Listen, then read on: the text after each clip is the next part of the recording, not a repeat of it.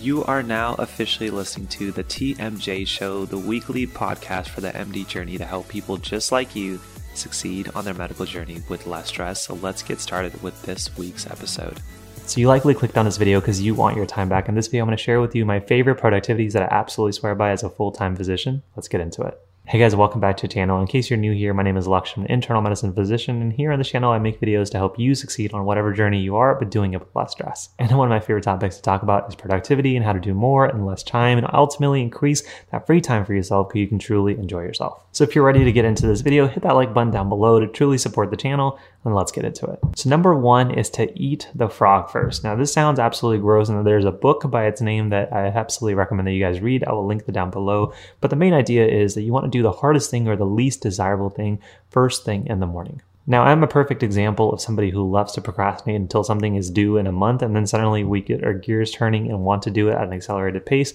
But wouldn't it just be nice if you can always do the hardest thing first out of your day, so then you can truly enjoy the rest of your day and saying, yeah, even if I didn't do anything the rest of the day, at least the hardest task is out of the way.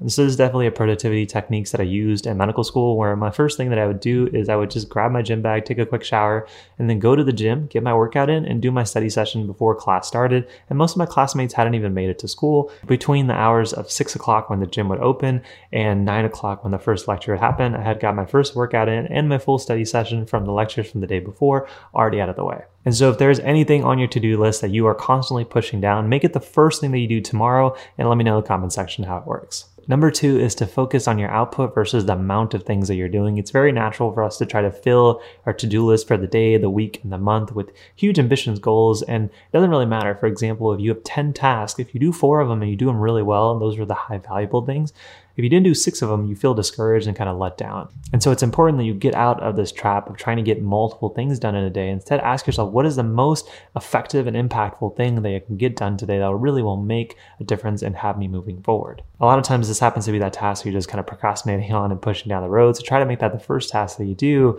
And then after that, ask yourself, what two to three more things would you like to get done that if you got done, the rest of the day would be a success? Now, productivity hack number three is to prioritize your to-do list automatically. Now, if again, if you go down the very traditional style of creating a list of things to do, sometimes it's not very easy for us to say, okay, like what do I need to work on next? And so let me just kind of show you into actually my Notion dashboard. So I've shared with this in more detail in my Notion video, so I'll link that down below of how I kind of plan my Notion and day with a lot of simplicity. But this is basically my priority list. And so if there's anything that I need to work on in the future, so for example, if I'm planning a vacation, I need to create my packing list, then I can do this. But now using Notion and using kind of a sorting database, I can basically say, oh, the importance of doing this is an eight and the impact of this is a 10. And so now the way my Notion database works is that it will rank everything based on the due date. So if I pick something, let's just say I was going to go on a vacation tomorrow, the making of this video, then it's going to put it much earlier than these are two tasks already done. So it's going to move it next to lists. And so if I have to create my to-do list for the day, I can basically say, okay, what type of things do I have in my priority list that I need to put at the first thing that I need to do for today? So if I was going to go on a vacation, which I'm not just yet, then that's what I would do. Productivity hack number four is to commit your goal to someone else. It's very natural for us to be okay with procrastination with ourselves, where we're like, oh, I'm going to do something, and then we don't. And you're like, eh, Lux, you suck, but you kind of move on past that. But if you commit to doing something by a deadline and you tell somebody about it and you don't get it done, and you do it over and over and over again, that person's like, you're not going to get this done. And having somebody doubt you to get something done makes them much more likely that you'll get it done. So a lot of times when I have to do things like research projects or things for work or things for the business or the MD journey, a lot of times I will give a team member of mine or a physician that I work with on a research project a deadline. Even if I haven't started working on the paper itself, I may say, I will have the first draft written within 30 days on this day and I'll give it to you.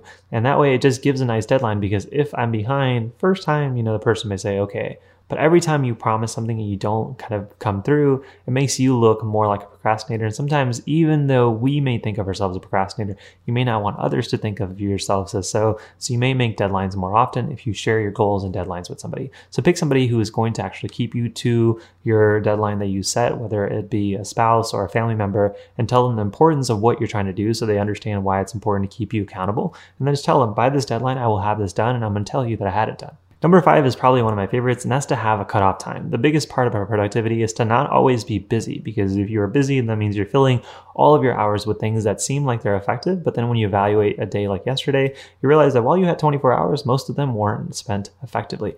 And so having a cutoff time where you say, after this hour, I'm not going to be doing any form of studying or work and that forces you to use the hours before your cutoff time. So for me in medical school, like 7:30, because that's where my favorite TV shows would come on. A lot of NBA games would come on. So I didn't want to feel guilty of watching TV after a certain hour and not studying. So that made me want to be more efficient during the hours before. So if you're somebody who's watching this saying, I have no free time for myself, I have no extra time for other things that I enjoy, use that cutoff time to truly make yourself more efficient in less hours. The next productivity hack that I loved using in medical school, I still use as a physician, is to use motivational content while I'm working. Now, there's two styles of motivational content that I really enjoy, whether it's those YouTube style videos that are just motivational, somebody talking with a bunch of clips, kind of have that going in the background, or just those motivational instrumental musics that are kind of upbeat. Having that in the background just makes you feel more excited and more pumped to work. And usually I will start that on my computer before I actually start working. So then you just kind of feel like your environment's ready for you to come and attack it. And then finally, for those of you guys are watching this video and saying, I just wish I had more time to enjoy myself and all this work is like getting in the way.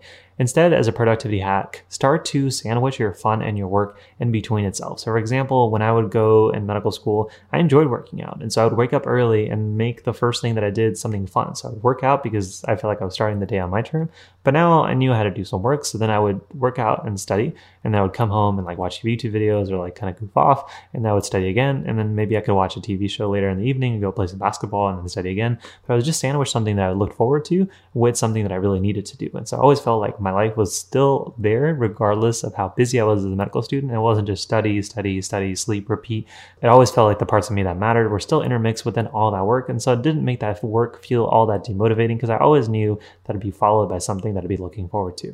So if you're a student who is struggling with the motivation or energy levels, try to stack it with something that is less kind of fatigue or something that is up your alley and something you'll actually enjoy, and then get back to the work after you do that task. But those guys are some of my favorite productivity hacks that I swear by both in medical school as well as a physician. Hopefully, you guys enjoyed them. And if you enjoy these productivity tips and you want more, as well as tips on how to study better and how to manage your motivation, basically how to crush on every phase of your medical journey, then check out the Medical School Domination Bundle, which is basically all of my favorite pieces of advice and strategies that I use in medical school or that I wish that I knew. And thousands of students have already gone through the programs. So you guys can check out that down below if you're interested. But with that being said, guys, thank you for being a part of my journey. Hopefully, I was a little help to you guys on yours. And I'll see you guys in the next one. Peace, my friends.